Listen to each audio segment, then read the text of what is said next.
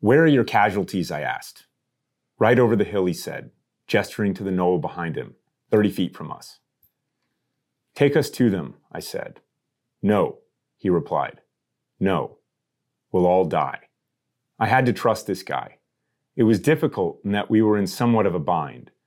The whole time I was talking to him, there were rounds impacting around us, and I could see RPGs detonating and bouncing off the rocks right above.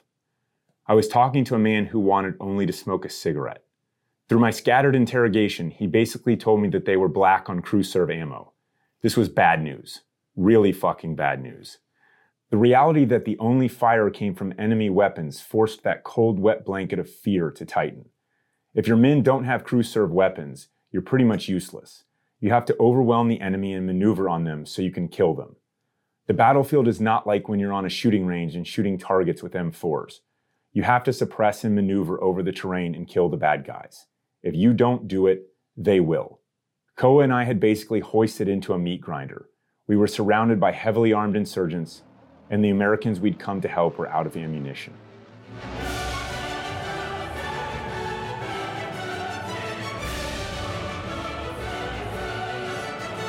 Welcome to Glorious Professionals, brought to you by GORUCK Media. I'm Jason. Our guest today in the Champagne Room at GORUCK HQ is more like family. Roger Sparks is a retired recon Marine turned Alaska pararescueman who was awarded the Silver Star for actions taken in Afghanistan in 2010. We met through a GORUCK cadre last year and immediately hit it off. He's the author of Warrior's Creed, one of our cadre at GORUCK Tribe, and his son Oz is a GORUCK Tribe ambassador. To say it's an honor to have them join me today is a great understatement.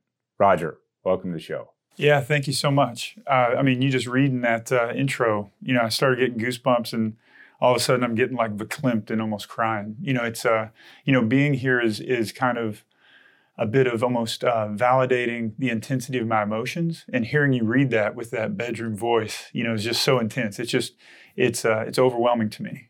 To be allowed to, I guess, share your stage as a catharsis for myself. That was going to be my first question before we got into, starting with your past and how you became the kind of person that has done these kinds of things, was just like, this is not an easy thing. Like, we're sitting here, kneecap to kneecap, staring each other in the eye like brothers, mm-hmm. And these kinds of conversations are not what you describe as, hey, I'm going to wake up today and this is going to be fun. Yeah, it's intense. Over the last summer, I've gotten involved in a project where I'm interviewing quite a bit of people, and it's backboneseries.com, but I'm interviewing other combat veterans with positive narratives forward, and it's the same thing. It's a therapy session. When you start pulling strings on people, it's heavy. Yeah, for sure. So let's go start in some of your earlier days. I wanna talk about Big Raj and your family and all that stuff. It was interesting growing up with Big Raj. I want to hear about his Harleys and his buddies and all that fun. Yeah, I was born early 70s, and grew up in a pretty open household. I was purposefully vague in the book about my father's background, but he was a biker by all means. I grew up in a pretty open atmosphere of illicit, recreational drug use. By today's standards, I'd feel, I guess, I was pretty neglected, but I had loving mentors around me all the time. And all these guys were Vietnam vets that had experienced significant combat. And they chose to turn away from the norms of society as a sense of brotherhood and a sense of tribe, right? We were talking about it last night, because they felt that was their only truth that they could depend on. And they definitely worked in and outside the confines of the law, doing the things they were doing. But, I never felt unsafe. I knew these guys were violent, and I did witness my share of violence, growing up. And I definitely wrote about that in the book, some of the key, moments that kind of, I guess, formed my young mind. But I never felt, threatened. I always felt that these men loved me, unconditionally, and they were there to protect me and my mother and my sister. But it was definitely, with hindsight and perspective, it was definitely not a standard upbringing. And I started to notice that, we join the military and we create friends and bonds that are extremely deep. And I would just talk to them about my childhood, and I would get these just like, wow, man, like, holy shit, you know? And, you know, I mean, storytelling is a beautiful part of the military because a lot of times, and you know, you and I joined the military before the internet, you know? I mean, I remember doing deployments before there was a thing called an email, you know, or there's, you know, and you would write letters, you know, and all these things. But storytelling was a huge part of entertainment within the military. You know, and we would just tell stories, and people would always kind of be astounded with, you know, what had happened in my past, and it was entertaining to everyone. So I got pretty good at telling stories. So what I got the sense of from your dad and his buddies was that they were operating according to a code. Yeah, without a doubt, yeah.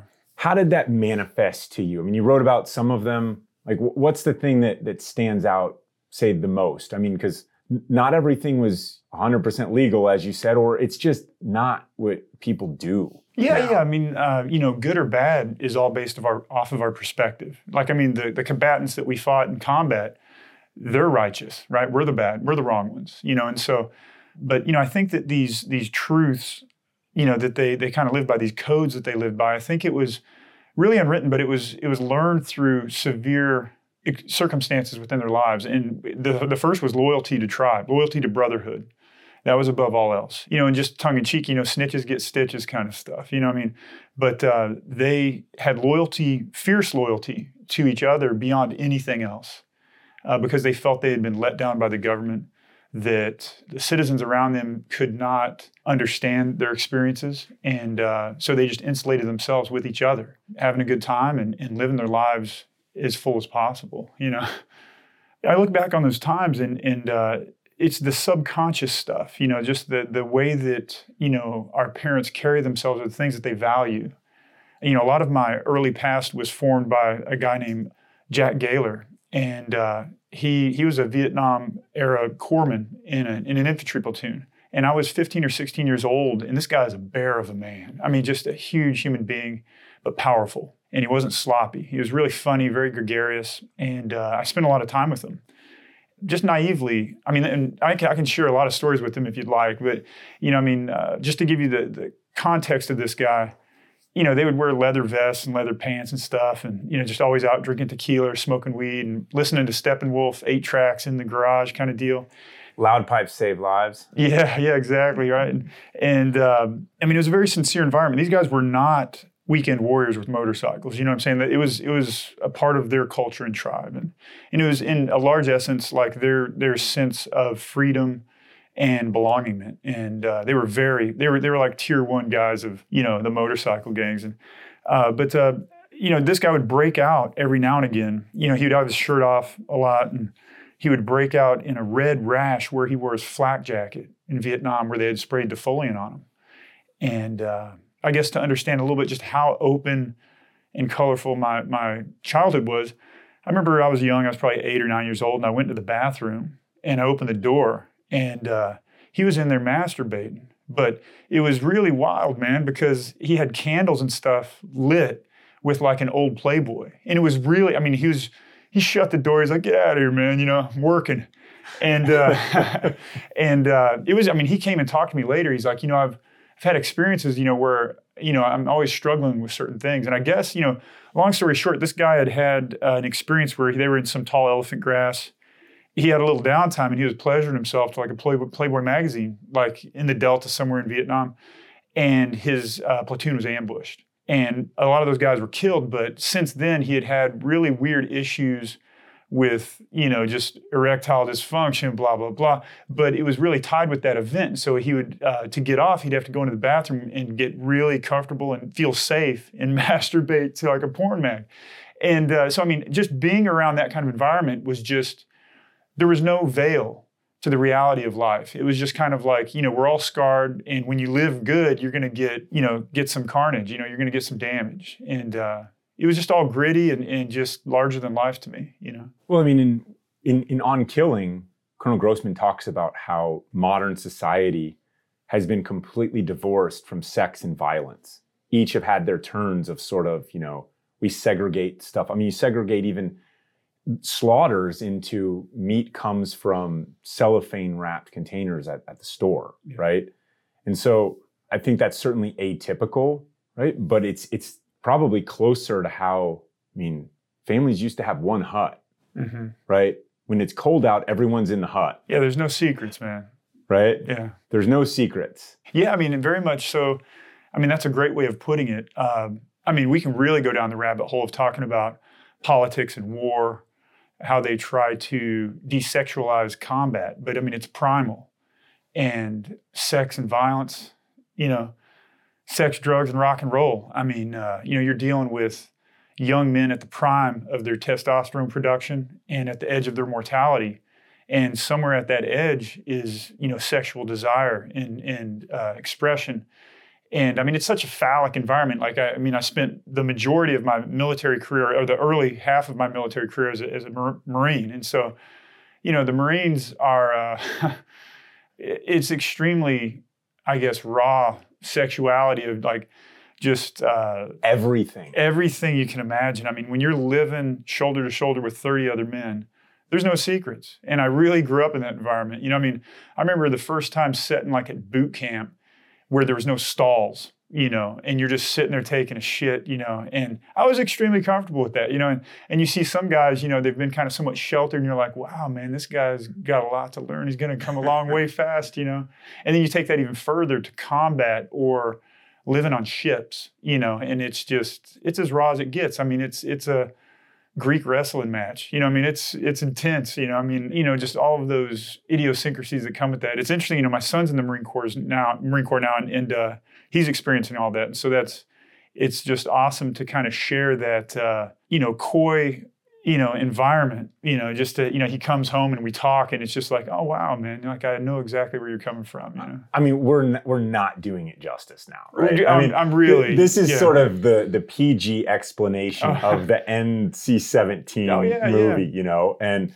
you know, there's plenty of, I mean, you see Full Metal Jacket or you see, go read Generation Kill, which, you know, a lot of those guys are all of them. Oh, yeah. Right? And it's like, you get a little bit more flavor. I mean, that stuff is... It's raw. And I mean, I don't know how, like, you're not listening to Celine Dion before you go into combat. It's not a thing, right? Like you're listening to Metallica and stuff like that. And it's just, you are at that age. I mean, war is fought by young men and women now, but primarily in terms of just data, the number of people, it's overwhelmingly young men at that age, a young age. And it's raw. Yeah, I mean, it starts, you know, just with a bunch of men and just that uncomfortable sexuality, right? Of like homophobic just jokes everywhere, right?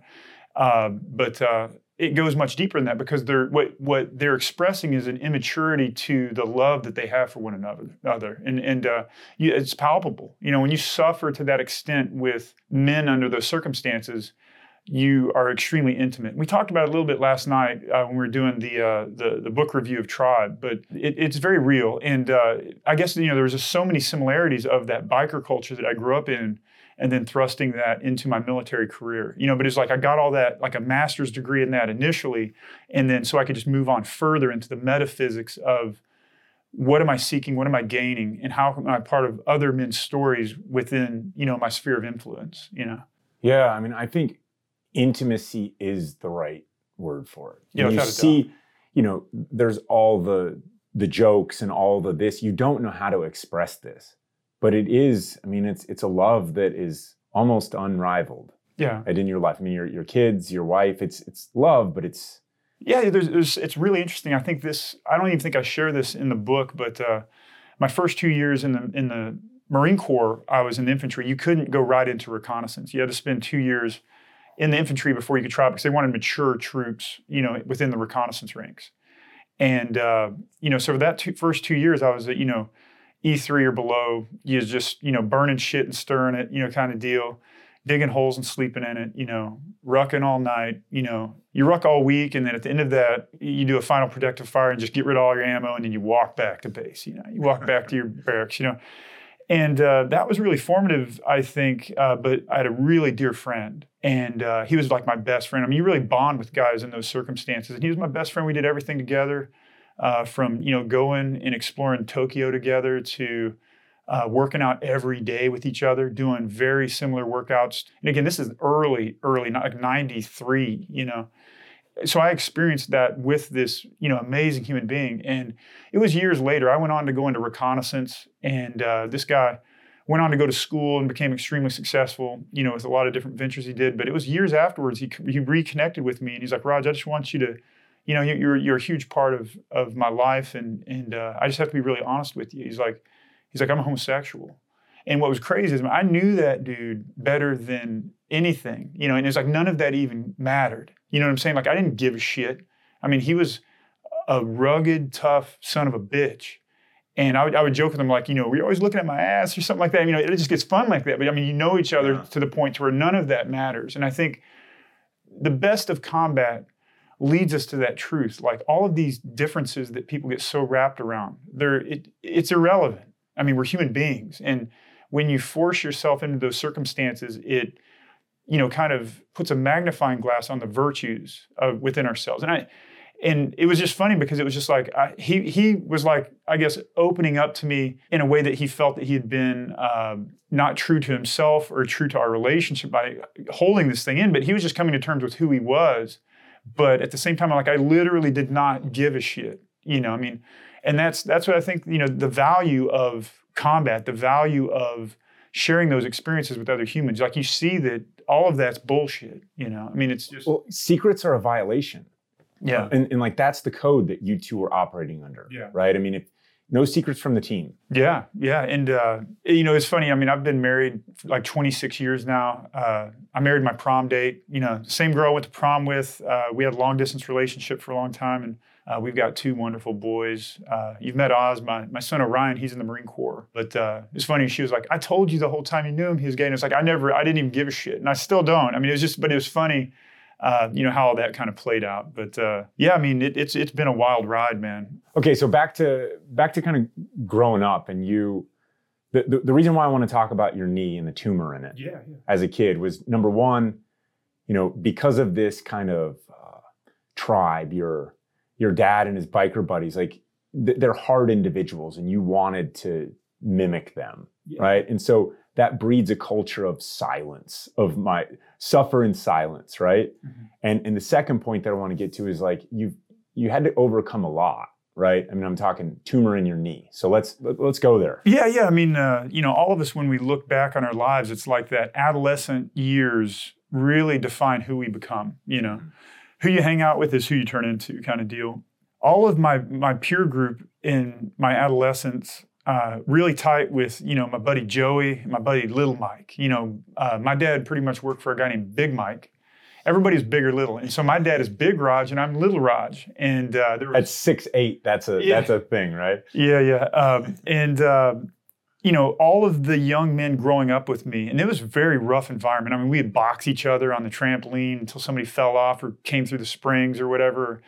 Really rough. We'd play tackle football all the time, and this is in parking lots, man, Oh. It was just a really brutal environment. And for some reason, when I look back on that, all of the people especially all the young boys that I grew up with, they're all older than me by a year or 2 years. They were always a grade ahead of me.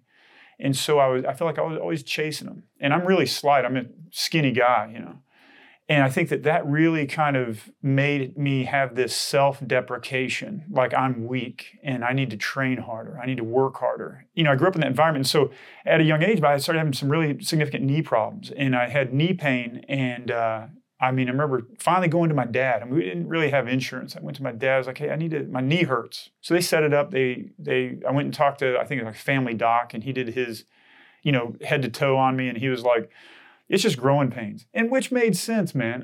I was growing huge. I'm 6'8", 6'9", and so I was growing like a weed. I was like a really weird Norman Rockwell painting, And so that made sense to me, but I was like, man, I'm just a wimp, man. I'm a pussy, man. I can't handle this because this really hurts. And I just sucked it up, and it got to the point, and I played all the sports, And in fact, I was talking with some dear friends the other day. This is brutal, man. In the 80s, junior high football in Texas. Wow, man. When I look back on that, I think, from the French Foreign Legion to Marine reconnaissance training to everything that the Marine Corps threw at me, everything that was thrown at me through the pararescue pipeline, the most severe, intense training I went through was summer two-a-days in junior high football in Texas. I mean, nothing fit. I mean, you might as well not even be wearing helmets. None of this stuff worked. And it was probably like 10 or 20 years old at what we're wearing. And these guys were brutal with this. But this knee pain started probably 2 years prior to that. And I just pushed through it. And I mean, I'd go play football, and football's a religion in Texas. And I would get destroyed, man. I would get absolutely annihilated. And these guys would tackle me. And I mean, you know, just when you've had your breath knocked out of you, you know, by a guy freight training over, you don't even see him with your, you know, bullshit helmet that you're wearing, you know. And to get back up, man, that's intense, man. I mean, all these guys were bigger and stronger than me. And I think it was very formative. But, you know, within 2 years of my initial symptoms, I had a job as a candy striper at a hospital. And I was stocking some fridge. And one of the docs there, he was an oncologist surgeon guy that was there. And I would put like yogurts in their fridge or whatever. And he was like, "Why are you limping?" And you know you're fucked up whenever you're limping and you don't know you're limping. You know, When somebody's like, "Why are you limping?" And you're like, "I'm not limping." And so that was kind of the situation there. And he's like, "You know what? Let me just feel your knee real quick." And he kind of felt some things. And he's like, "You have a tumor in your knee. And I need to talk to your parents." And at the time, I think I was 16 years old, riding my bike to this hospital, you know, to work at this hospital, you know, and make, you know, a few bucks, you know, here and there. And, you know, I mean, despite my father's background, he was really stern. Like, I had to make straight A's and I had to get a job as soon as I could. And you could get a job at 16 whenever you're growing up. And that's what you were going to do. You're going to get a job and you're going to make straight A's. You know, if you can make a B, you can make an A. And, I mean, I loved and respected my father so much. If I disappointed him, it really hurt me. And so, you know, he was intimidating. You know, even amongst the peer group that he was a part of, he was very, very intimidating. But I loved him, man, and I never wanted to disappoint him. And so I tried as hard as I could, you know. But I did have a tumor in my knee. I remember the first time the doc sat us down, he was like, "We need to do surgery, and we're going to do a biopsy while you're out. It's 50-50 that when you wake up from this procedure, you're not going to have a lower leg. And I just want to kind of brace you because you're probably not going to walk normal after this, best case. You're going to have a leg, but it's going to be kind of lame." And I remember I just balled my fist up and I was just like, "Fuck you, man. Like, you're not going to like dictate my future. Like, I'm not going to allow this to define me." I was like, "If you take my leg, I'm going to be a Paralympic athlete. You know, if you leave it on me, I'm going to make that thing the strongest appendage, you know, on my body." And woke up from the procedure. I had my knee, and it had eaten my MCL at the time, my medial collateral ligament, and they had to replace my MCL with a cadaver MCL.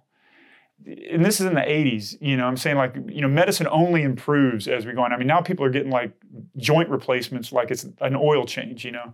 But back then, I mean, that's very invasive stuff, you know. I remember going through physical therapy and I was like, "Man, this is bullshit, man." Because it was just like, okay, do some calisthenic leg lifts and squeeze your quads together for like 10-second count, do 10 of them, do 4 rounds a day. And I'm like, "Man, this is lame, man." I'm like, "I don't think I'm going to get anywhere with this shit." And it was difficult because at the time, rehabilitative medicine wasn't what it, you know, what it is now. I mean, because now they try to, you know, increase joint function immediately. Don't isolate the joint. Don't brace it. And I think I was in a brace for like 6 months, and it took me a long time to recover from that. But as soon as I got out of it, I had made plans. I'm going to start racing velodrome cycling to strengthen my quads. And I mean, during this time, I got so involved in my own health. I would go to libraries and steal books on yoga and meditation. Because I'm like, what is this weird vitality in me that makes me healthy or not healthy or strong or not strong? Because again, all the men that I was around, they were much stronger and more powerful than me. Where do these questions come from? Shit, man. I mean, I really don't know, right? But I think it was, at the heart of it was self-deprecation. Like, what can I do? Like, the standard or the bar is here and I'm below it. And so what do I need to do to get there? Because it was very Alan Watts or Eastern metaphysics of like, my problems are me. Like, I'm not going to, I can't blame anything else but me. And I need to focus on my sphere of influence. And it was just innate. Like, no one was teaching me this stuff. You know, it's just like, I'm weak. I'm the one that needs to get stronger. And man, I would do exercises, even with that brace on to where tears were just running out of my eyes, you know, and I don't know where that comes from other than self-deprecation. Like I felt like I was weak or I wasn't enough.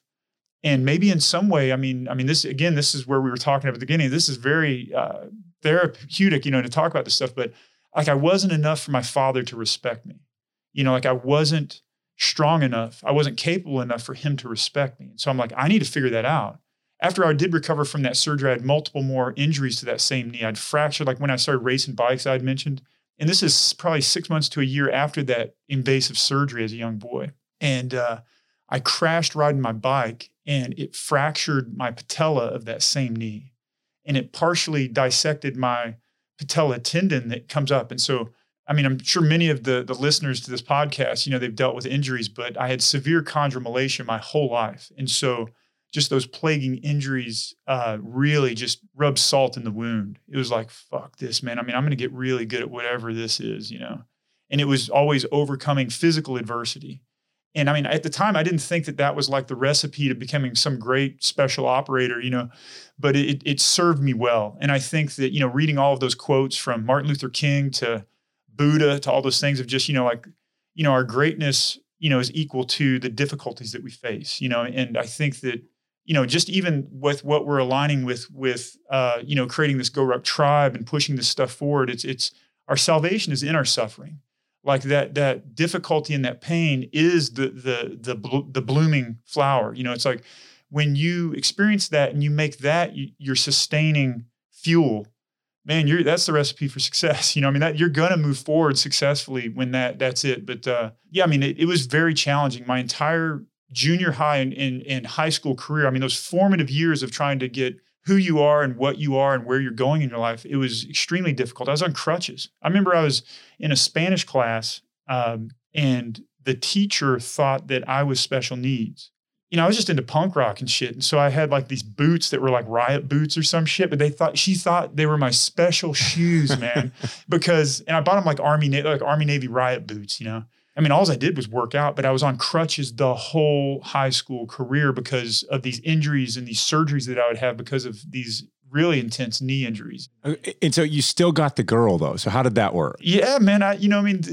Who knows how any of this stuff works, right? But there was a cute girl that would hang out. And, you know, the wildness of my upbringing kind of spilled over to my really good buddy, Joey, when I was growing up. And we'd have wild, wild ass strobe light, dry eyes parties, people getting thrown through the sheetrock. And he came from a broken home. His father had left. And this is my childhood buddy. And I mean, when I talk about a wild childhood, I mean, you know, anytime I do any combat diver operations, I just came back from Tampa and we were doing this thing with Force Blue. I'm sure we'll get into talking about, but we were doing basically some marine conservation stuff on scuba gear out there. And I was just thinking, I was talking to whoever my dive partner was. I mean, I grew up playing tag under an active boat dock, you know, I mean, there's no parents regulating this. And I'm playing breath hold tag under these murky water moccasin infested waters where people are just drunk boaters are screaming overhead with their boats. And, you know, and we're playing tag under this shit, you know? And so, I mean, that was my childhood, you know, like if you want something to eat, go to 7-Eleven and steal a Chico stick. Okay. I mean, that's the reality of it. You know, I guess just living in that environment, my thoughts on good and bad were always very, very gray. You know, and which really suits, you know, someone in special operations, right? I mean, because you're working with regulations, you're working with ROEs, you're working with all these things, but the truth is in the gray area. Everything else is just someone's, you know, line they're trying to tell. I mean, Les Miserables is a book. It weighs like 10 pounds, you know, it's quite a famous one. I mean, the whole morality around stealing a loaf of bread. Yeah. If you need it. Oh, yeah. Right. I mean, these are timeless. Yeah. Timeless questions. Yeah. I mean, even like when you look at the story of Papillon, and if our listeners, you know, have never, you know, read the book or seen the movie Papillon, you got to see it. I mean, but you know, it's just, you know, he got thrown in a work camp in Burma because he stole a potato. I mean, you think about that, man. I mean, that's so intense, you know? So just injustice and all those things, but it served me well. So let's talk about how your dad, this gruff man with this sort of warrior's code and such. The part that struck me in the story was how it was when he dropped you off to join the Marines. Yeah, it was really intense. You know, my father, he had a pretty violent criminal record, a lot of manslaughter charges. And One of the things he tried to do, and he was in prison during the height of the Vietnam conflict. And I think at one of his arraignments, he asked if he could go Marine Corps infantry to absolve the trouble he had with the law, with those, those charges that were against him. And that was a normal thing back then. And I think it actually still is. It's a program that still exists. Got a letter in the mail, said go to war, go to jail, yeah, right? Yeah, I mean, that was exactly basic training cadence that you would sing to. Yeah, without a doubt. And that was my father. And I think that the judge said something to him like, I wouldn't do that to our armed service. I wouldn't do that to the Marine Corps. And it's just so ironic to hear that now, because I'm sure he would have done great. It's just laughable to think that he was saving the Marine Corps, by not letting my father in. But my father carried this with him, and I know that he always wanted to serve. Oh, I guess to back up just a touch, Jack Gaylor, the guy I talked about, this biker that I spent a lot of time with, I asked him just naively in high school, I was like, who are the toughest guys in the military? And I mean, without just a moment, he was like, reconnaissance Marines. And I was like, okay, what's that? And he was like, I'm going to tell you a story. You're not going to understand it though. And he was, they were at a fire base, and you basically have people that will walk people in and out of the wire, the protective area.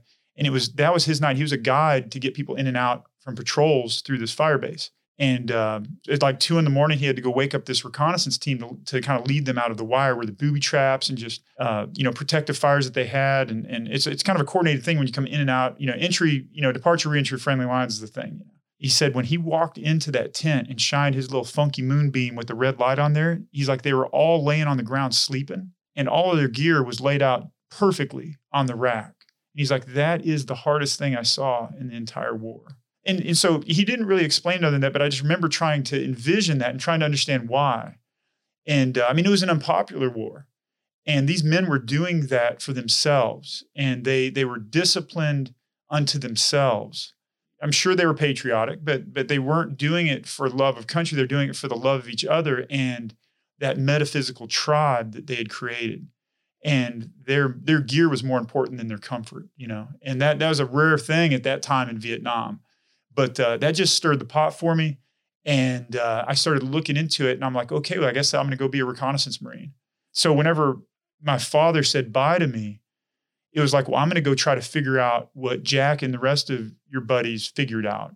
But I was I knew that I was carrying my father with me in that, not through all of his lessons that he had taught me, but more of his pride in his son, or maybe that void in that, I guess, inability to serve was then projected to me to do that, and I felt it was palpable.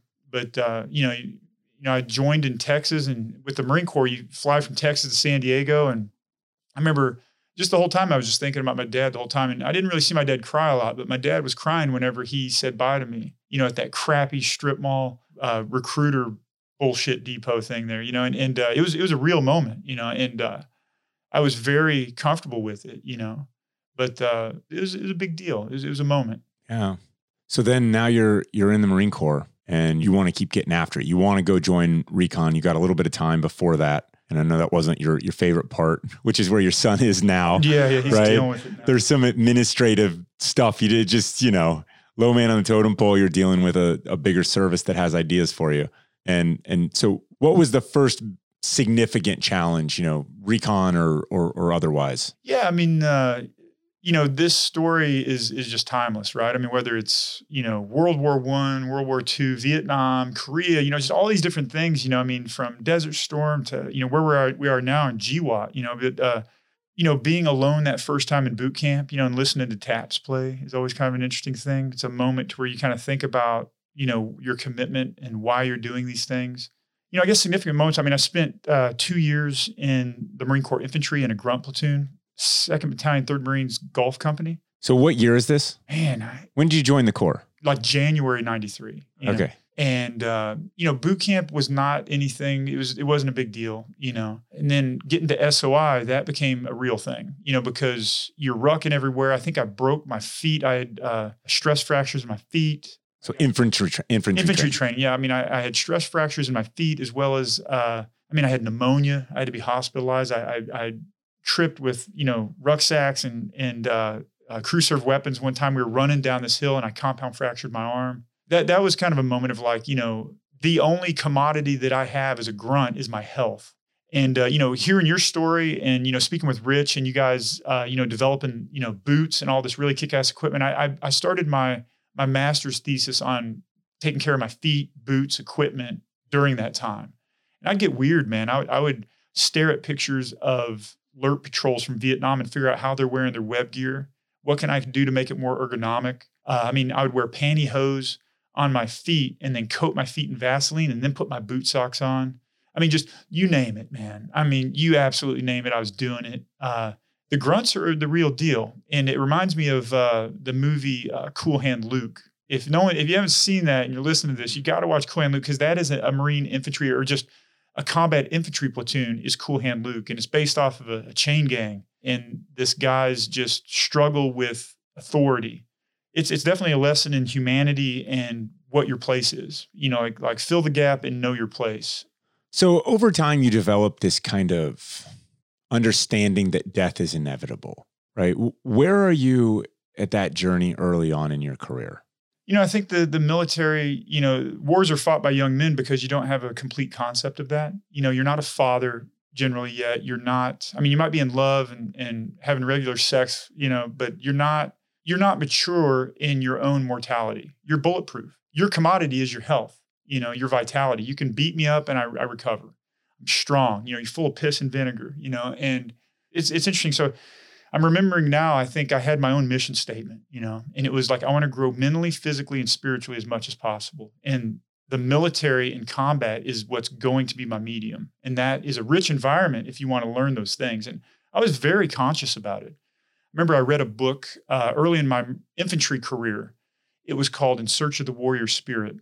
And the author's name is Richard Strozzi Heckler, and it's based off of teaching meditative disciplines to Green Berets in Vietnam.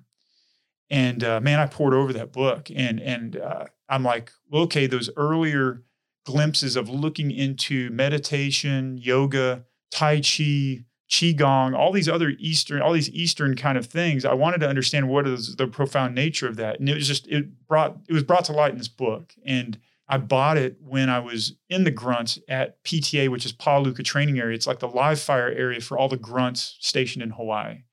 And you're doing like full mission profile stuff. You know, you're shooting law rockets, you're calling for fire, you know, fast movers coming in, you're blowing up Bangalore torpedoes. You're doing all that cool shit, you know.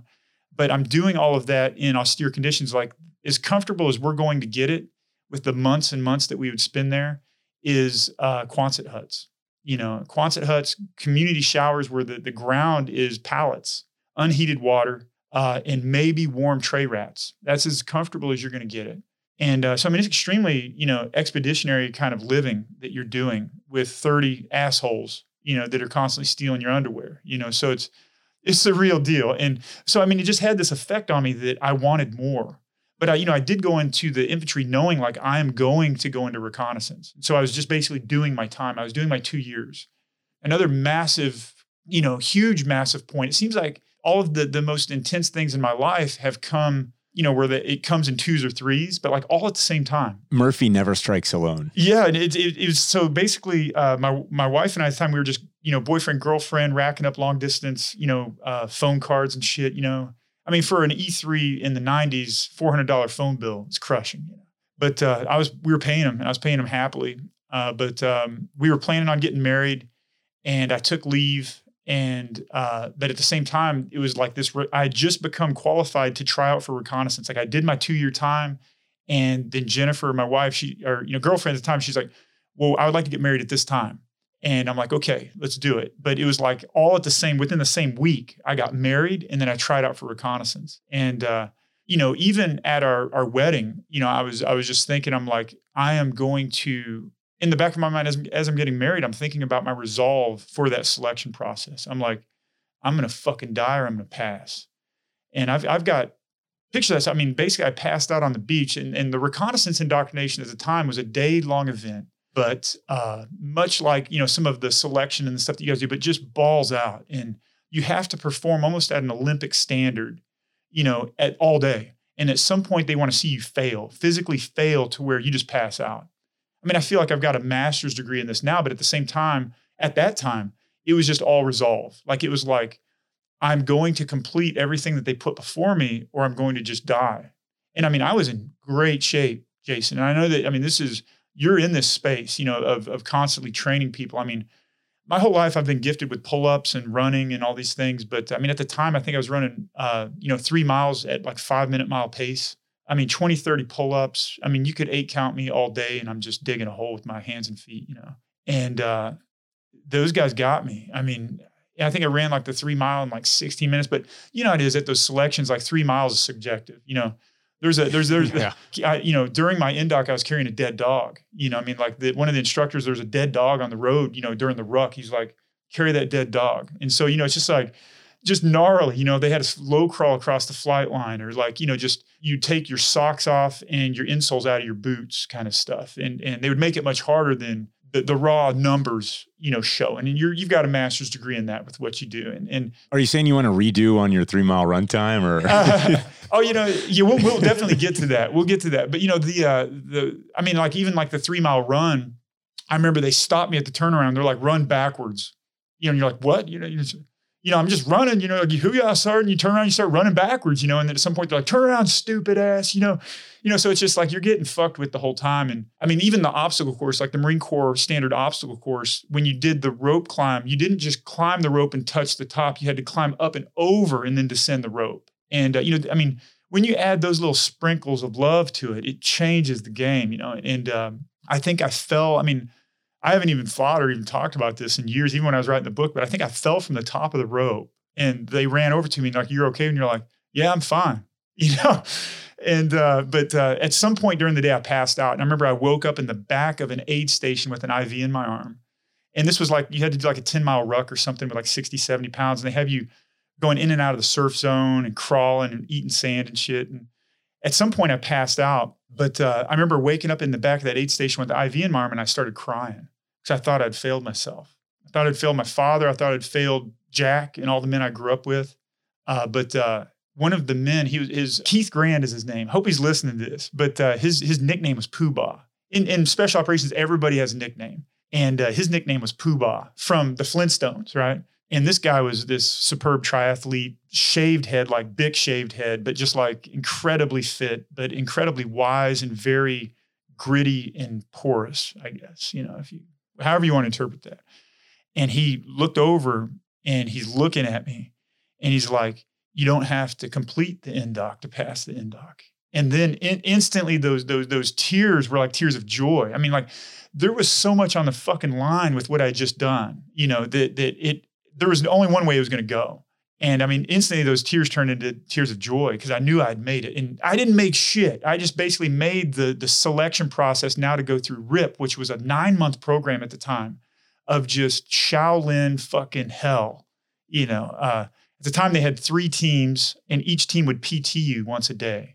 This is fucking horrible shit, man. Like whenever you got your gear issued to, you got a scout swimmer kit bag with fins and fucking, I remember I'm a grunt. And so now I'm getting my booties and my fins and a fucking mask and snorkel. I mean, I'm fucking Marchenko, man. You know what I'm saying? Like, You're issuing me UDT shorts. That was so fucking intense. And so for every piece of gear that you got issued, you had to climb this fast rope in this hangar. And it was like a 30-foot giant fucking warehouse. And they would take apart the fins to where there's like a fin strap of this. And you have to fucking, it was for real. And that started a 9-month process. And that was very intense. I mean, they would take us running everywhere and you're running with like a 60-pound ruck with sandbags and, you know, it was the first time I ever had a large Alice ruck, you know, until then it was like small Alice rucks and, you know, you quickly filled it up with sandbags and shit, but trying to run everywhere with booties on, like swim booties with a 60-pound fucking ruck and UDT shorts, it's horrible, man. There's nothing ergonomic about it. It is a good look though. It is. It's sexy as shit, right? But I ate it up, man. And at some point, again, I started having these issues where I was passing out every day. And I mean, these guys would haze the fuck out of us, man. I mean, unmerciless training, you know? And I mean, you would pass out. I was passing out once a day from just exertion. And again, I'm in great shape.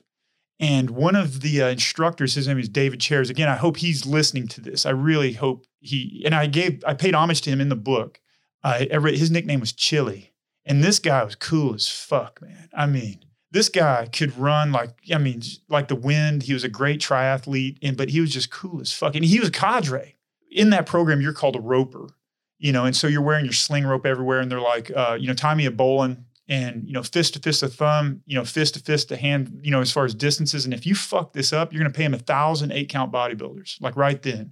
And he talked to me one day, and it was on a weekend, and he brought me a gallon of water and a bunch of like weird, I think it was called Endurox. And it was like this supplement. He's like, drink 3 gallons of this a day.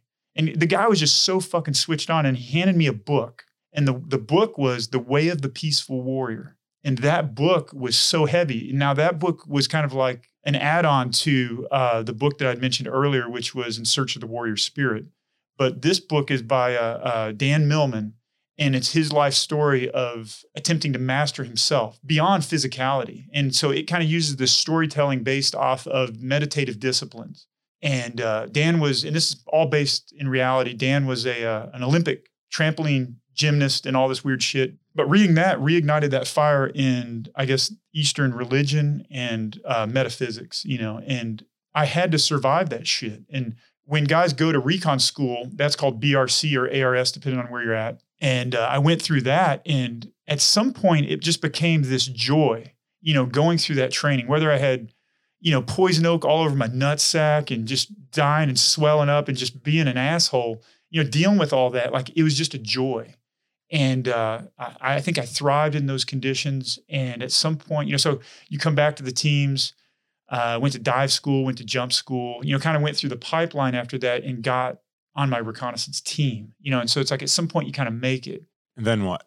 Then, you get used like a tie hooker, then you basically start getting, you go on deployments, and you go on missions and you do all these different things. And it becomes very real because now it's not about having oiled up biceps. So this is late 90s still. Yeah. And so now this is, and I mean, we're really jumping all over the place. I mean, I came in and out of the Marine Corps, and anybody that's been in the Marine Corps can attest it's a love-hate relationship. You love the brotherhood, you love the severity of the environment. I mean, it's a cult, man. But at some point you it burns you out and you're like, fuck this shit. But then you leave and, I went and I joined the Dallas Police Department. I got quickly disinfatuated with that and joined. I started working at a bike shop because my whole life I've been into bikes and racing bikes. And I was like, well, I'm just going to do something for bullshit money, but something that I enjoy. And it allowed me to go and exercise as my religion. And so again, this is in and out of the Marine Corps. I mean, I was a lifeguard in Hawaii for a long time, but I came back. My wife and I moved back to Texas, where we're both from. And I would ride my bike 80 miles a day, like to and from work, and I would ride my bike from Fort Worth to the other side of the Fort Worth area, which is 40 miles and back in the middle of Texas in the summer, and just building bikes and tuning up bikes and shit. And I met a really powerful mentor in my life, and his name is Craig Chalmers. And he was just this hardcore bike mechanic, bike racer there. And he kind of made me realize that I needed to go back in. The realities of this strip mall world that we live in, the harshness of being lost in today's society, even back then, like in the mid-90s, in and out of the military, it's raw, especially whenever you miss that brotherhood. And the same time, my wife and I got pregnant, and it was like, shit, man, I need that first and 15th, baby. And I need the insurance, man. I need the insurance. And so I went back in, and that's where I went into reconnaissance again. And this time in California, and synchronistically, I met up with all the men that I had worked with in reconnaissance in the Marine Corps in Hawaii, where I was stationed. But what's so funny about that is, it's a bit in the gray area, but we had a new commandant come into the Marine Corps, and we were under investigation for hazing. Yeah, man. And I mean, the training that we would go through was so severe. I mean, like filling your mouth with sand and doing 1,000 8-counts was just part of your day, man. I mean, you'd regularly shit sand, and I mean, it's just horrible. I mean, the things that they would have you do are torturous, and hazing is definitely a subjective term. When someone is training you, attempting to harden you so you can survive combat, that's not hazing, man. I think that that's just hardening you, and you need to understand the difference. Hazing is when someone has no idea what the fuck they're doing to you, and they're humiliating you with physical punishment. I mean, I had my dive bubble and my jump wings pinned. They broke my ribs doing it, you know. I didn't consider that hazing. You know, I mean, it's just your mortality is second to the brotherhood, you know, and. Well, it comes back to intent, right? Yeah, I know you're big on resolve and intent. Yeah. And this is what's in your heart as a cadre. Yeah, exactly. And it's like, it's not, as long as it's coming from love, from catharsis, it's real and it's okay. You know, it's like yelling at your kid, telling him to make his damn bed. You know, it's not like you're hurting their feelings and you're a bad person. It's actually the opposite, you know, as long as it's coming from the right place, which I've experienced both sides of it. But everything I experienced in the Marine Corps, I think was coming from a good side. But the unit that I came from in Hawaii came under investigation for hazing. And the commandant, that was a hot word for him when he took, you know, command of the Marine Corps. And we came under investigation and you know, I was charged with, you know, NJP because of hazing, you know, ropers. During that time in Hawaii, I became an instructor. And I took it serious, man. Like if I'm teaching you tidal currents, and at the time, I mean, now it's probably an app on a phone, you know. But at that time, you had to pull out nautical charts and figure out, you know, tidal currents with very shamanistic, metaphysical, almost alchemy, where you're looking at, you know, the tides of the ocean and trying to figure out when you're going to insert at a specific time on high tide. So whenever you're going to have less of a presence on the beach when you cross, you know, the beach, you know, mm-hmm. It's very metaphysical. It's very, very much so alchemy, because you're using the forces of nature in your favor to affect a combat situation. And, I was super into it, man. And so when I would teach my students, my reconnaissance student, tide tables, I was giving them a religious sermon. And I would do, you know, crazy shit to these guys. You know, I mean, we would go on 10-mile rucks or 10-mile runs with their mouth filled with water. But all these things were like some kind of like Kung Fu theater version of like trying to understand yourself or master yourself. And I took it very seriously.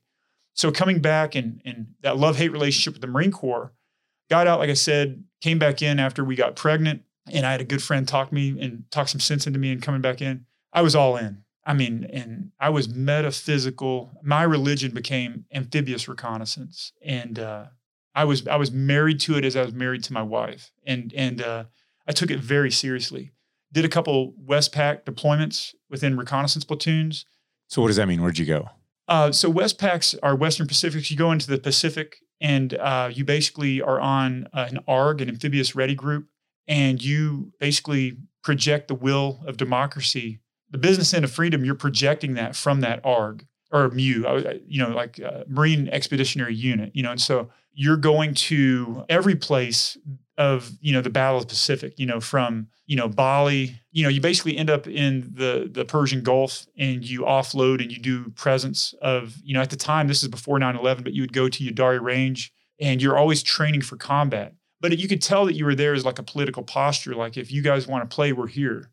So you would basically be on a ship, and it's a young guy's paradise, because you're on the ship for a week and you get off in Bali.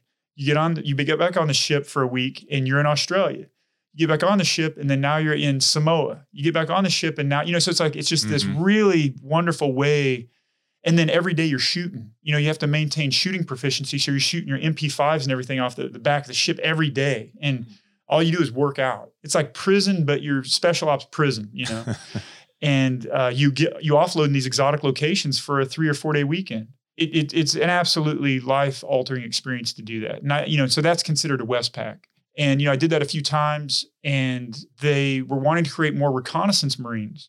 And the commander of the unit that I was in reconnaissance basically held the power to give me the authority to train an MOJT, where I could bestow the 0321 or the reconnaissance MOS on infantry applicants that I would select and train and mentor into this process. And I did that for quite a while, man. And I think I had a huge effect on the culture.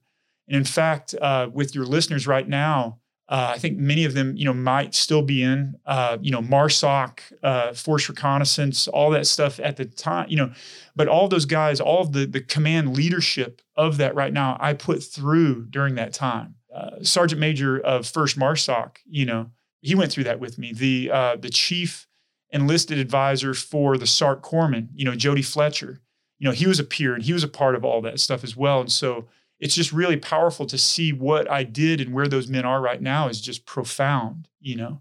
I later on got into pararescue. It was funny because at pararescue, you're always, you basically integrate with tier one teams throughout the world. And many of the leadership aspects of the people that I trained that then went into leadership positions, they were in charge of the people that I was deploying with.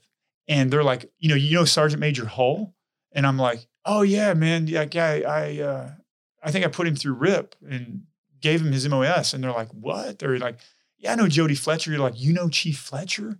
And they're just like, wow, but I'm here doing this with them. I'm doing the shooting package with them, or I'm rucking with them, or I'm doing a WAD in the middle of Africa with these guys before we get on a CV-22. And they're just like, holy shit, how old are you, man? And, but, a lot of that is lost just in our own resolve and intent with the way that we live our lives. But it's been a wild ride. I know that I'm going all over the place. So the journey, the love-hate, ultimately, it's always more love than hate, but eventually you did get out of the Marine Corps. Yeah. And, the Marine Corps, and I think this is true for special operations in general, the bulk of my Marine Corps experiences were before 9/11, and anybody that is of my generation that was in SOF before 9/11 and after, wow, man, what a change, right? And I think that SOF at a high level before 9/11 was oiled up biceps, machine guns, and G-strings. You know what I'm saying? It was sex appeal, and it was like, I'm going to master myself. Like, this is an environment for me to master myself mentally, physically, spiritual, metaphysically.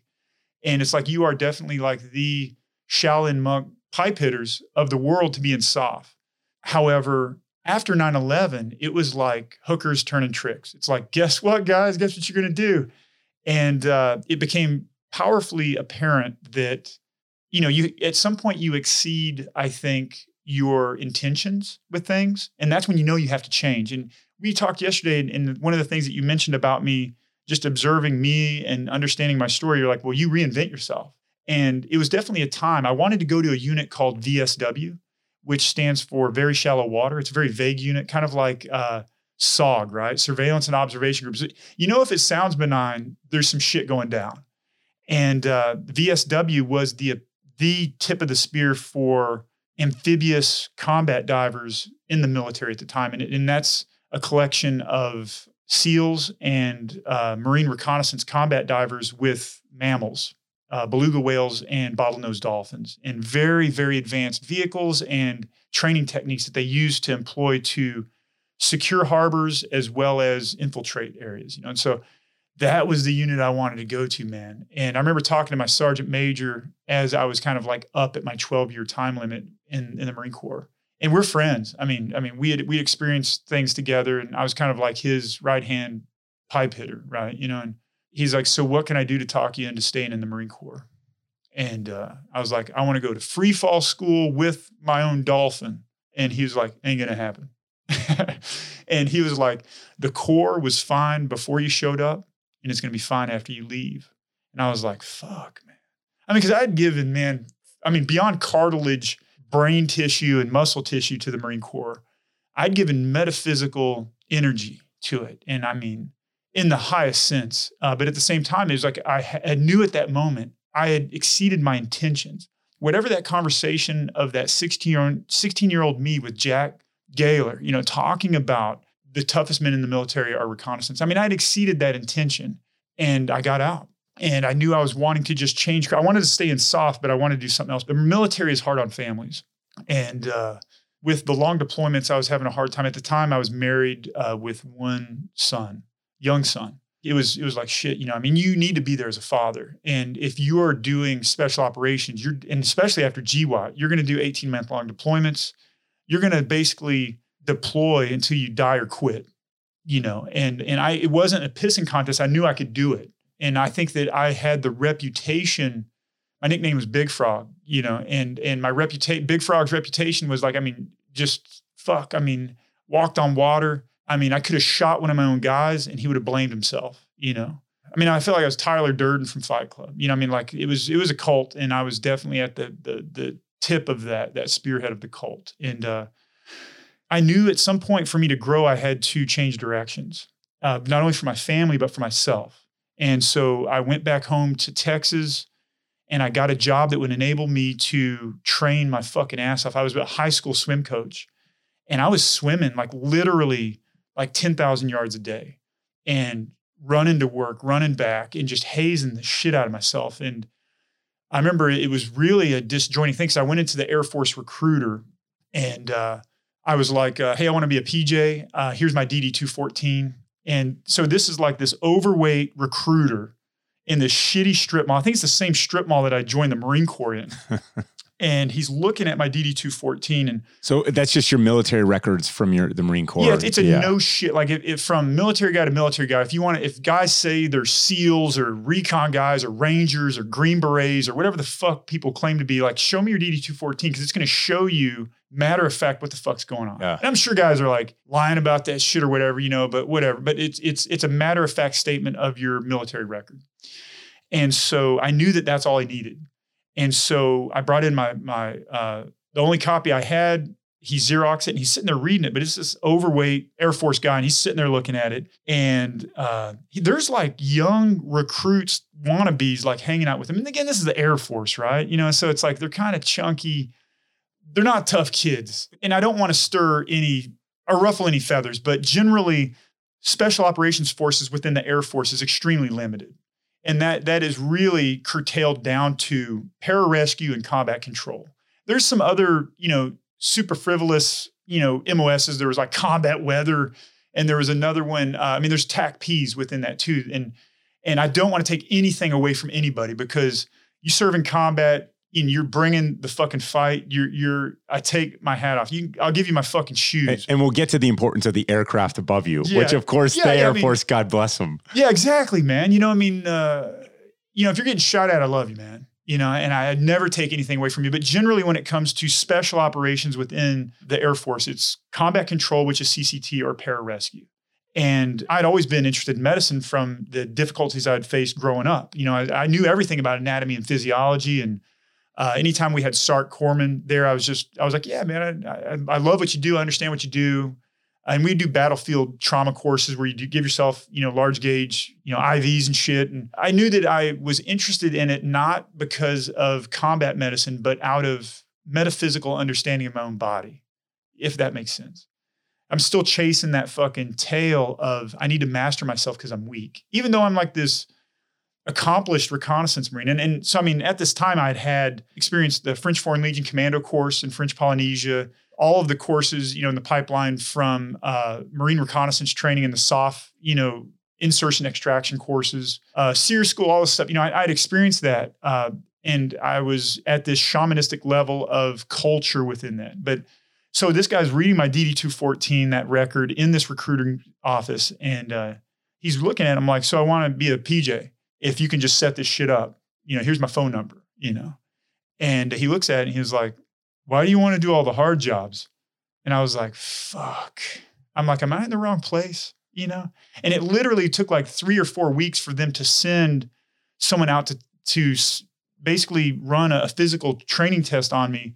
And it's called the PASS test, physical aptitude, something test, you know, I mean, but it's strength test. And so it's like basically saying that you're a race car. Like, you know, when you go to a selection course, you have to go to a pre-selection course that says that you're not, you know, you're not a Kia, you know, you're not a, you know, you're not a Prius, you know, that you have a race chassis, and we can fuck you up, because if you don't have the minimums, they can't really train and test you.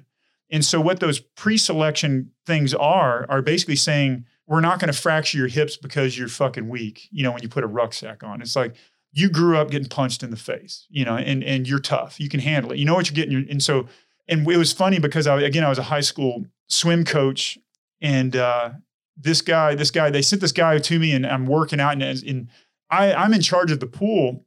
And he was like, you have to do 4 25 meter underwaters. And I think I did 250 meter underwaters, like just with like minimal break, you know, and he's like, okay, that'll work. And then I had to do the swim. And I did that real quick, hopped out, and he was crazy. He's like, I think you need more. I'm like, no, I did it. You know, and he was just this guy. He was, usually you have to have someone who is a pararescueman or a combat controller proctor the test, but he was just some recruiter. And so we went outside, and it was like 110 degrees out there in Texas, middle of summer. And I had to run the 3 miles, and I think I ran the 3 miles in like 16 minutes. And this guy was hot, and he's wearing his bullshit recruiter uniform. He's fucking sweating through it. And he's like, I think you passed it. I think we're good. Okay, we're done.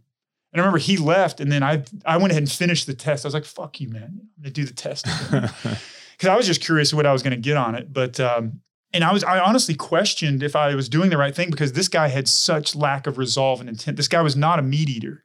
He wasn't an operator. And he had never gone through selection like that.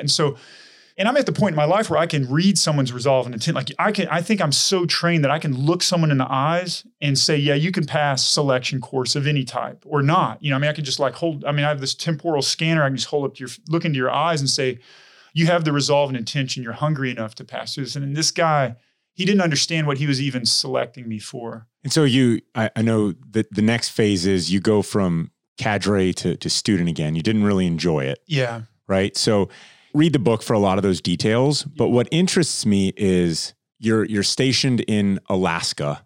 You're a PJ. You're running domestic to Alaska stuff. This is the part that kind of I had no idea about either. And I've worked with the PJs. They're awesome. You guys are awesome, right? Thank you. Yeah. Everybody. Well, nobody dislikes someone who's risking their lives to save you or your friends' lives. Exactly. Yeah. So you're doing domestic stuff, you're inserting yourself, and then you're also doing combat tours. Yeah, I mean, we're going to jump way ahead. I mean, please read the book to fill in any gaps, but I was actually paralyzed while I was stationed at the 23rd STS. My first duty station as a pararescueman, I was paralyzed, and it's a horrible event in my life, but the day I had the surgery, we went to wake up my youngest son, Oz, who was 4 months old at the time, from his crib, and we were just moving into a house, and he was not breathing, no pulse. And so I couldn't even walk. I mean, I was paralyzed, I think, for 3 months before I'd had the surgery. And I could barely stand of my own strength when this happened. And so I did CPR on him for 30 minutes. And then he started having agonal respirations. So my 4-month-old son, I did CPR on him for 30 minutes the day I was having surgery after this event. I mean, from me being paralyzed to this situation with my son. It was difficult. It took me 2 years to recover from that. But at this point, you know, with my background, it's almost like I'm hardwired to recover from whatever injury you give me, right? And so I did recover from that, and we are glossing over a lot, but please read the book and get into it. But well, back to Oz real quick. The physical stuff is, I'm sure, the easiest part to recover from. Yeah. Yeah, I mean, you know, for a special operator to be paralyzed, again, your only currency is your health. And when you take that away from someone at the height of their abilities, I think that is one of the most intense things that you can go through to make you close to your own humanity, you know, with your own limitations. And then on top of that, have as a father and protector to have my son, you know, to do CPR on your 4-month-old son, you know, for 30 minutes is the most vulnerable thing traumatic thing that I think anyone can go through. And so very subconsciously, I think that Oz and I kind of became the same soul at that time, you know, because I was so injured and then he was so injured and robbed of his vitality at that moment. And that it's just like we just, at that point, souls touched and it's just like we're just the same person, you know. When I see you guys around, I really, really sense that, you know, and you talk about looking into someone else's eyes and, you know, I look into your eyes. I've seen that look, right? I know that look. I love that look. And, you know, I look into Oz's eyes and I see that look, right? Before we sat down here, I'm looking out the window from my office and you two are just out throwing the football around. It's a beautiful day in Florida. You're out in the, you know, out there and I haven't seen a lot of bonds that are like yours. I mean, and I'm talking anything. Combat. I mean, the bond of combat is special. The bond to, you know, your wife or your husband or with your kids is special. But I believe you when you say that your soul's bonded in that moment. Yeah, it's hard to explain unless you experience it. And I'm lost for it. You know, like, I mean, it's just a part of my consciousness and it's a part of my life. But, you know, so Oz is 16 now and he's nonverbal. He also has type 1 diabetes. And so He's an athlete though, you know, and so he expresses himself physically to maintain or engage normally with other people. And it's just funny, you know, I mean, all the different things I'm involved in, this conservation dive program, this Backbone series that I've filmed over the last year or so, and just everybody that gets involved with him understands that magnitude, and he changes you. You know, to be around him, he will absolutely alter your perspective of how you feel as a human being. And it's just such a pure thing. And I always joke, he's a unicorn, man. He is a unicorn and he will fuck you up, man. He will bring a tear to your eye. And cause he embodies joy, but not in a cliche way. Like, it's so genuine. He just wants to be a part of whatever we're doing. And I mean, my life after I've retired over the past 2 years has gotten so crazy. I'm involved in so many different things and I'm not trying to do them. You know, to back up, all those traumatic instances, happened. And the Shangri-La for pararescuemen is to go to one of two places, the 24th STS or Alaska. And Alaska is special because once a week on average, annually, you're going to either jump in or fly in a helicopter to save someone's life in a very real way in the wilds of Alaska. At the same time, you maintain the same dwell rate or the same deployment rate with special operations teams overseas. And so you're very, very utilized, and your skills are honed extremely sharp. I mean, because a normal day as an Alaska PJ is getting on a helicopter and just training, but you're going to fly for 2 hours and do a halo drop onto an unnamed glacier in Alaska and be picked up. And then at some point during the day, you're going to fly out to someone who's mauled by a bear, who's maybe still actively being mauled, and you have to fly 4 hours to that location, or a plane crash, a family in a small Super Cub or bush plane, and they crash into the side of a mountain. And it's 40 below out, and you're going to static line square onto the side of the mountain. There's no ground party. There's two PJs, and you're 4 hours one way C-130 to get to the site. You know, I mean, it brings tears to my eyes. I'm getting goosebumps thinking about it, but you are saving them.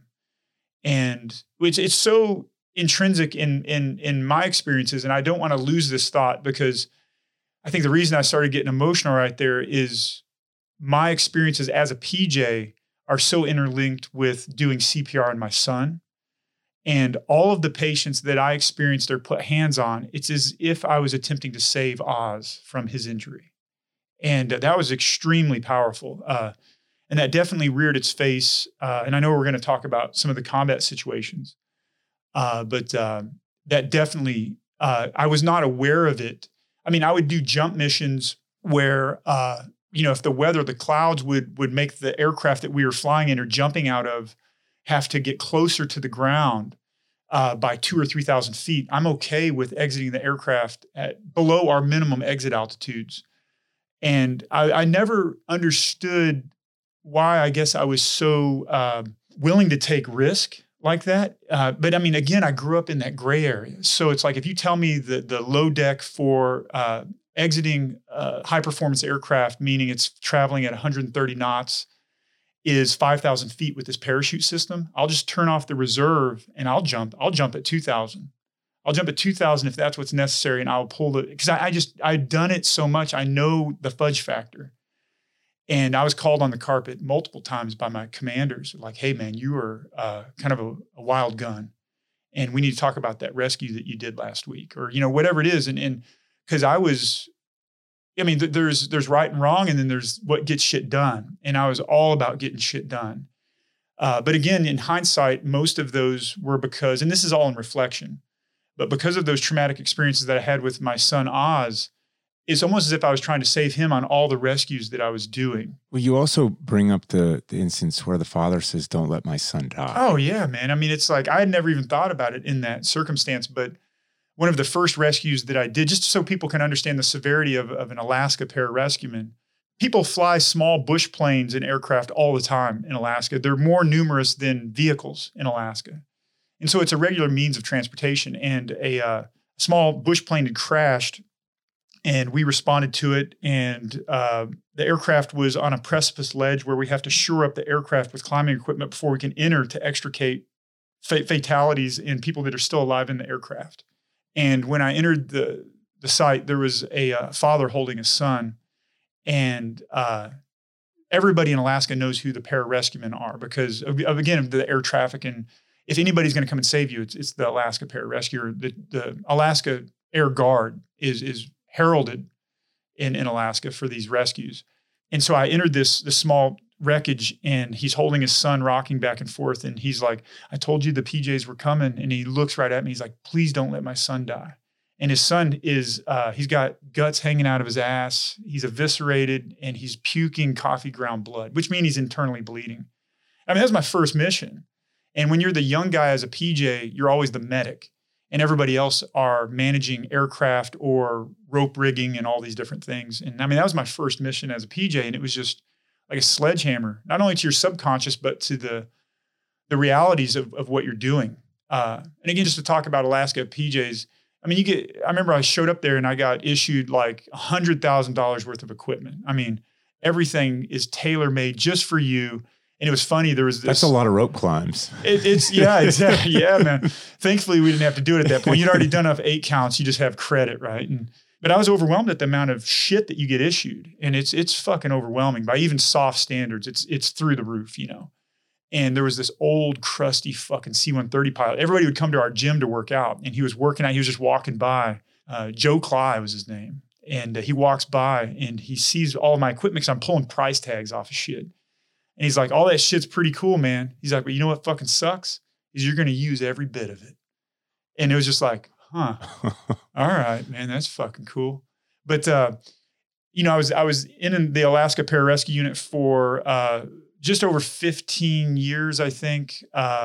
It's a Tier 1 unit amongst itself. You know, I mean, it's an extremely relevant unit. It's kind of at the vanguard of pararescue capabilities.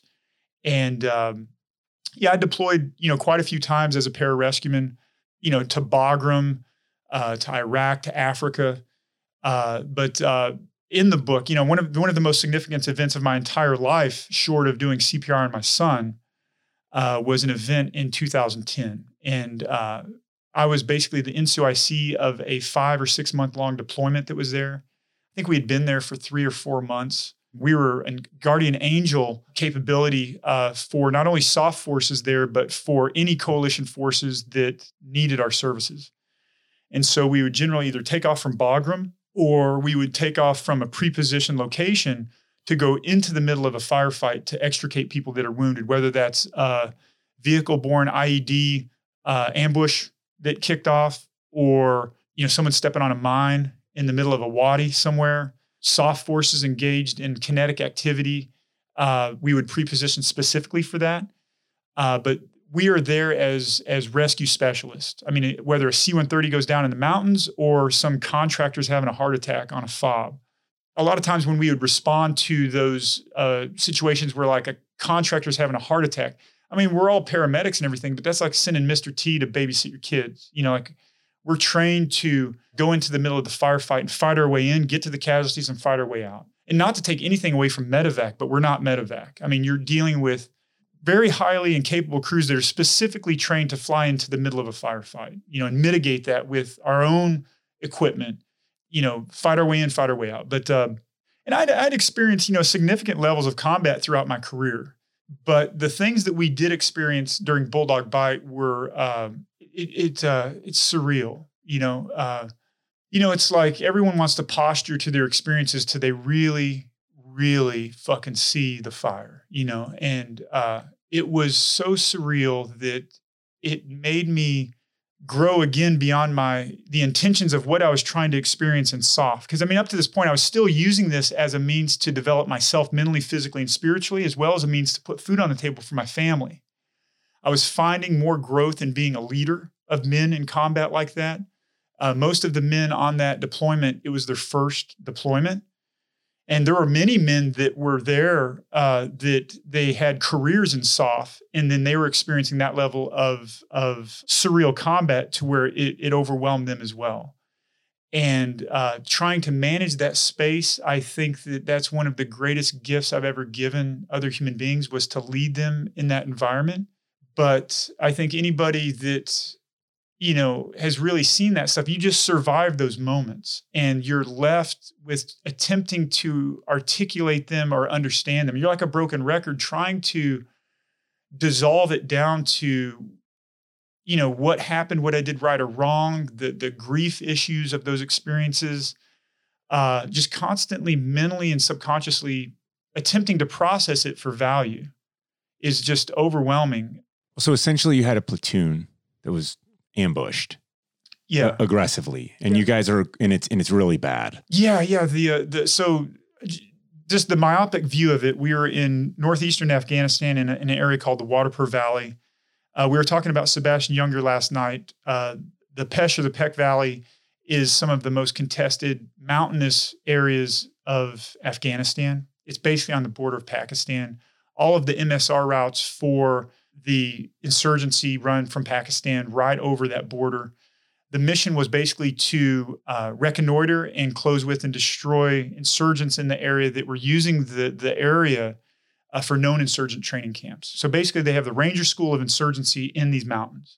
And they landed basically 230 Rangers and 101st Airborne troops and a bunch of CIA guys as well to basically, they landed CH-47s in the middle of the night and they were going to patrol down the mountain from 7,000 feet down to 3,000 feet where the valley floor was and close with and destroy.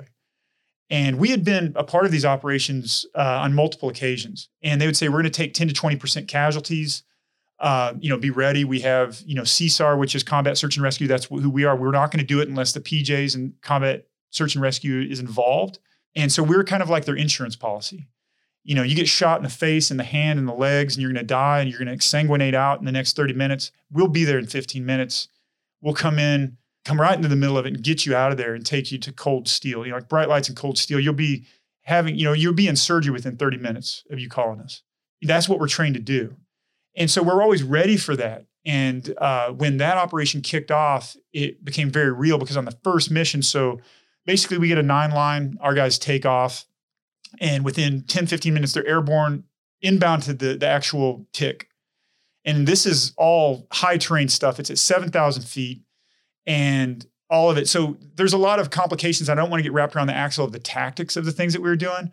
But you have limited fuel, limited ammo because of the weight of the aircraft. And one of those things we do is we take the ballistic flooring out of the aircraft to give us more time and more ammunition on site. But on that first mission, there was a guy that was, basically shot through the chest. He's going to die in 30 minutes to an hour. We respond and just en route to that location when the guys get into the terminal area and we can't land the aircraft. It's from a hoist. So imagine in a hoist to where the aircraft's hovering, a Pavehawk's hovering, and guys are hoisting down to the ground and the aircraft is taking fire from crew serve Dishkas. And this is really intense stuff. And, it's what we're trained to do, but it played out. So on that first mission, one of the PJs was shot through the bottom of the aircraft and shot in the head, just going in to pick up the wounded. And that really set off an entire week of very intense, surreal experiences to where we were sleeping 2 hours at a time, flying in. And this is not guys that have a stub toe. This is not even guys that are shot. This is guys missing an arm, dragging their dead buddy, pleading for you to come in to get them out. And the whole time that we're doing this, there's holes coming through the aircraft the whole time that you're doing this. And as a career soft guy, we always have our resolve and our intentions tested, but that it was very metaphysical, and it was beyond a meat grinder, There's a part in it, Roger, where your intentions were very pure and they are pure.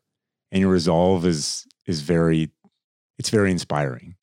And you talk about, I was rereading this, your book in the last day or two. And there was when I was reading this, it's like the part I didn't want to get to, it's why I didn't read it last week almost, which is why I think it should make people uncomfortable to realize what is asked, the type of sacrifice that people go through. The part that really spoke to me was you talked about the rage that you felt. And the rage was because your job was to go and save lives. And you have these men who are there and they're dying in your arms. And I mean, no shit, man. Like 3 hours ago, I'm like, all right, I got to reread this before. And I'm sitting over there at the corner in my office, and I'm sitting there just crying, reading your story. And I'm like, good God, look what people do for one another. Like, look what you were tasked to do. And that's what you wanted to give more.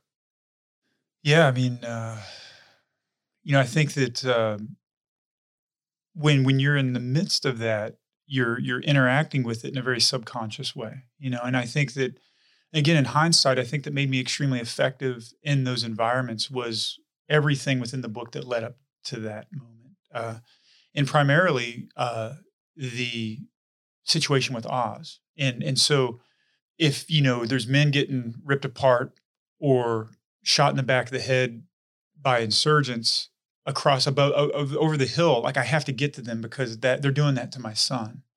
And, I mean, none of that is conscious. And, and I think that, a lot of people that would listen to this podcast, they may have experiences, somewhat similar within their combat realm of you don't rise to the occasion, you fall back on your training. And as pararescuemen, you're trained so much to attempt to salvage lives. Like you're trained to save lives. And I've dealt with a lot of grief. And when we got back from that mission, we had to get evaluated by SEER psychs before we could go back out 3 days after that and continue working.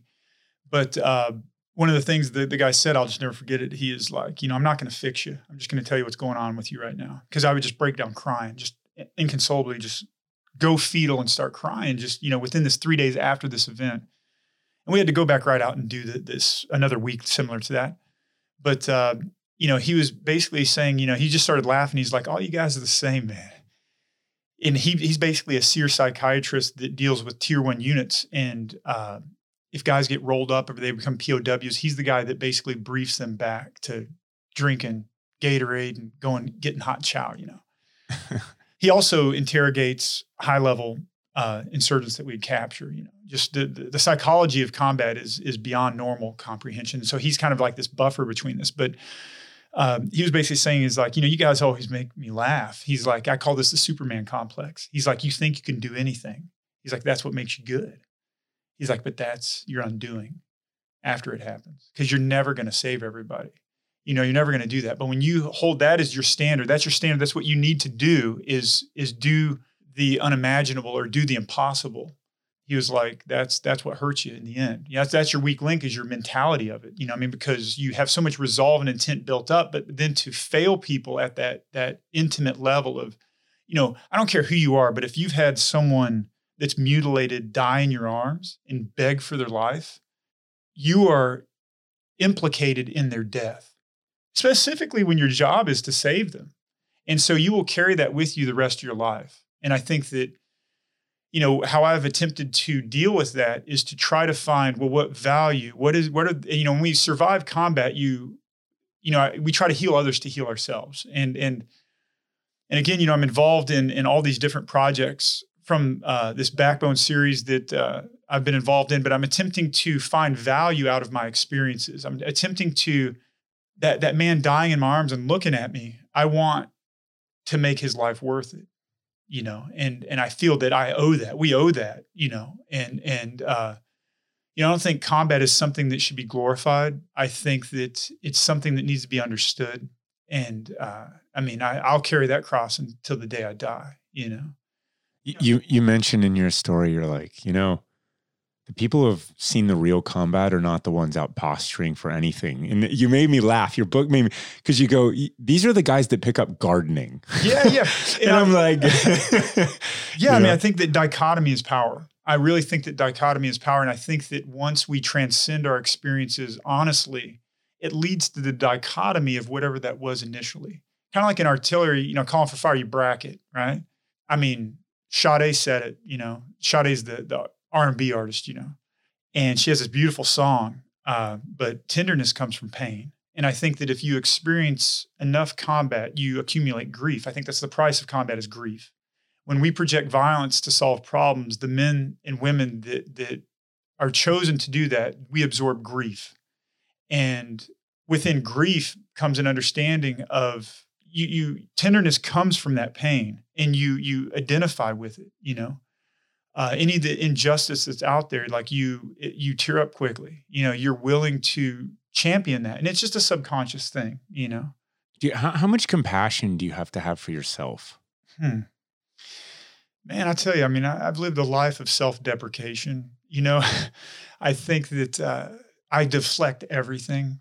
And I think I can't see myself enough. You know, like my day-to-day is so loud with other things that, you know, brushing my teeth, making sure my hair looks nice, something like that is like the very bottom of anything, like what I'm eating, what I'm doing. It's just like everything is selfless, you know, and it's not, I mean, it's just, again, you know, you mentioned, we talked earlier about the relationship that I have with my son, you know, but that goes for everything. Like I'm living on borrowed time, you know, and it's like my comfort and my wellness is not necessarily it's not a factor. Like I'm trying to make my son's life rich and the people around me, their life rich, you know, like, So I know. So if, and unfortunately we will 1,000% have you when Rich is here. If Rich were here, I would get him to talk about compartmentalization that he does, right? Cause he's got a lot of stories that are similar to yours. You know, like you two are the gardeners or whatever it might be that you've found. There's not 1 ounce of posturing with either of you. And, you know, how do you make peace, right? Because you say earlier, I'm implicated in this man's death. And that you say that as a matter of fact, because it's true. And someone out there will say, oh, no. They'll try to comfort you and say, no. And it's like, that's not really the right response. Yeah. The right, like, it's just, you're saying that, you feel it, and it's true. Yeah. You know, it's like, you know, that cross to bear after experiences like this. And just speaking about dichotomy, you know, it's like when trauma exists like this, the way to process is there. It's inherent in that as well, right? Like when we kind of say a loaded statement as if your salvation is in your suffering. Like within our problems, work the problem. The solution is within the problem, and growth is within the problem. And I think that's the same thing with combat grief and trauma. You know, I mean, even at that surreal level of being overrun and calling in airstrikes on yourselves, I think that, you know, we're as if we're a nut, and if that nut is green, you can't open it. And when that nut dries out, the lightest tap will pop that nut open. And I think that, you know, just looking at my career up to that moment of Bulldog Bite, that combat experience we're talking about, it was a sledgehammer to a really dry nut, you know, and there's a lot of very synchronistic things that happen, but I think within our experiences lie the solutions to the difficulties within them.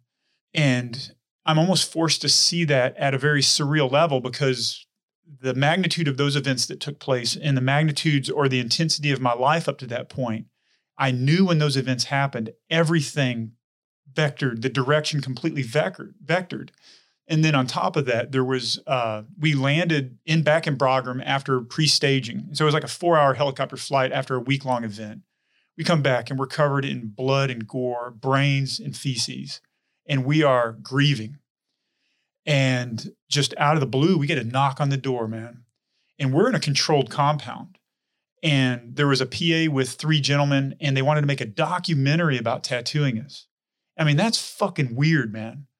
Let alone from the experiences that we just experienced, but to happen succinctly is inexplicable. And even when someone survives somewhat mundane combat, even if any combat can be mundane, they have these Jesus moments. Like there's no atheist in a foxhole, right? Like all those different things. You're so close and peripheral to mortality, you question the metaphysics of the universe. Is it controlled by something omnipresent? Why am I still alive? Why did these things happen? And these things are reeling in your brain at 5G, you know? And so these 3 guys knock on the door, and I'm again, I'm the NCOIC, and we have 3 days, and then we're going right back out to do the same shit. I mean, one of my men has a Spalding from, you know, an AK-47 round sewn into his skull. And these people want to make a documentary about tattooing us for the next 3 days, right before we go back out and do this, you know. And I said, yes. And I think that that's what we need to do in our lives. And again, this is, man, there's so much to unpack with this stuff, Jason. But even your attention to this story of me saying this, from not only me writing the book to me sitting here and telling all of, you know, the people interested in GoRuck and all this stuff, being a part of Tribe, it's almost as if God or the universe needs to express this thing. I mean, long story short, they tattooed us. They made a documentary. I became very close friends with these men, and it absolutely changed my life. And about a year after those events of the combat, they flew us to New York to show us the film. It absolutely affected every fiber and vibration in my body. And two of the men that had done this, a guy named Casey Neistat, who's a huge YouTuber, and there's another gentleman, Scott Campbell, and he is a fine artist and tattoo artist that's extremely connected and extremely talented. Casey Neistat's extremely talented as well, and he's a film producer. He's known for YouTube stuff. But before all this had happened, these guys are just cool, weird artists from New York that had this crazy idea that when you come and you tattoo people in very real environments, the context of that is powerful, and it obviously is. But it was a sledgehammer to me, and I fell in love with tattooing, the power and the catharsis of tattooing. I started tattooing myself. Scott Campbell became my shaman mentor in tattooing, and that's almost like Jimi Hendrix teaching you to play the guitar, you know, and Scott gave me all of his equipment. I was still in active pararescue roles for like the next 3 to 5 years, deploying and tattooing guys in between tattooing and doing missions, doing tier 1, you know, objectives at night, coming back and tattooing guys all day until we just can't see straight. And that was the remainder of my career. I got involved in a thing called Force Blue with a dear friend of mine, Rudy Reyes, who I was his instructor in reconnaissance, who is the star of Generation Kill. He's doing a lot of brand naming things now. He's definitely a positive influence in the veteran thing, but he created this thing out of an attempt to save himself called Force Blue, where we take special operations combat divers and we repurpose and retrain them to do marine conservation at extremely high levels. At a really high level, and Rudy's a good dude. I've met him a couple of times out in LA. It's like you have to reinvent yourself or repurpose yourself in a way that gives something to others. Yeah, positive narrative. You have to. And, you know, is that the kind of, because look, I see you here and I look into your eyes. I see your soul. That's how it works. And yet I also see your resolve and your intention is strong now. I don't see a broken man. I see a really strong man. Yeah. Yeah. I mean, I appreciate the comments. I mean, it's very, a strong affirmation to hear you say that while we're recording this, you know.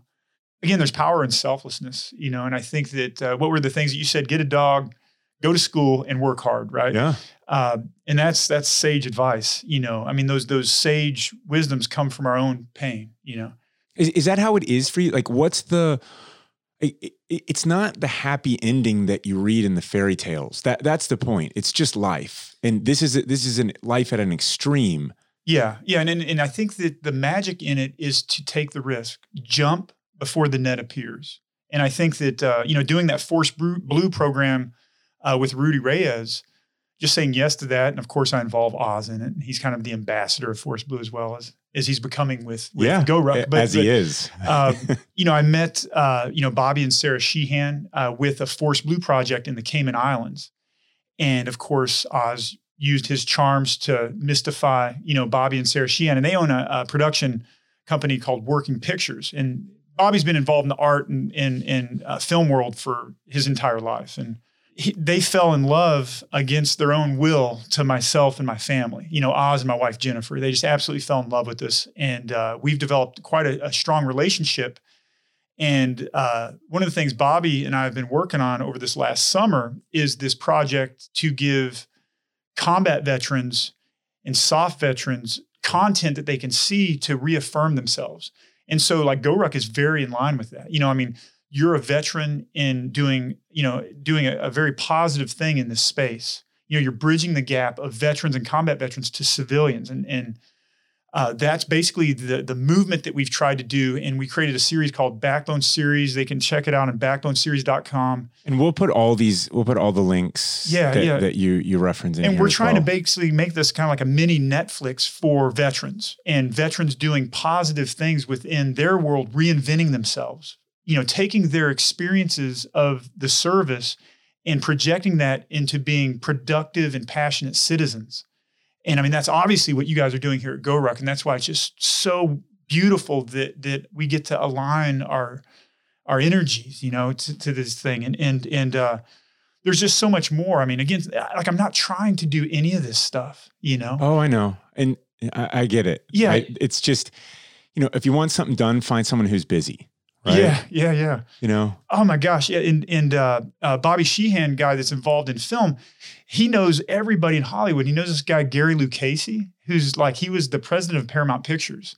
And he produced $1 Million Baby and Forrest Gump, you know? And so he basically gives my book to Gary Lucchese, and this guy's like, holy fuck, man, you know? And so they're enamored with it now, and they're writing a screenplay with this stuff. And it's just, it's almost as if God or the universe is attempting to express this inexplicable thing.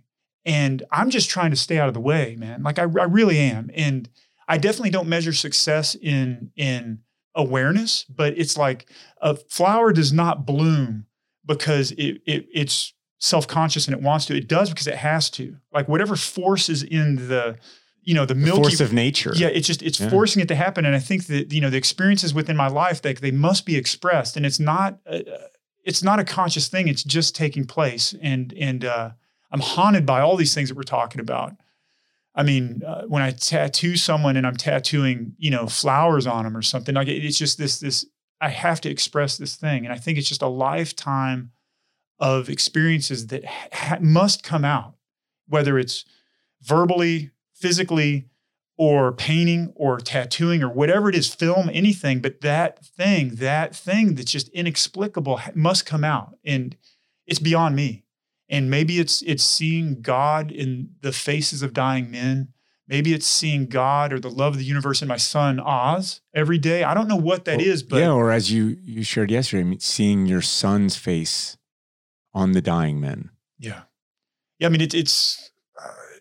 It's beyond me, but it's this thing that must be expressed. And I think that the motivations behind it are so pure. It's beyond me. Like, remove my face and name from it. It's like the we. I mean, I read World War I literature and I just cry. You know, I mean, it's just, we project violence. We're a violent species. But there is positive things that come out of that as well.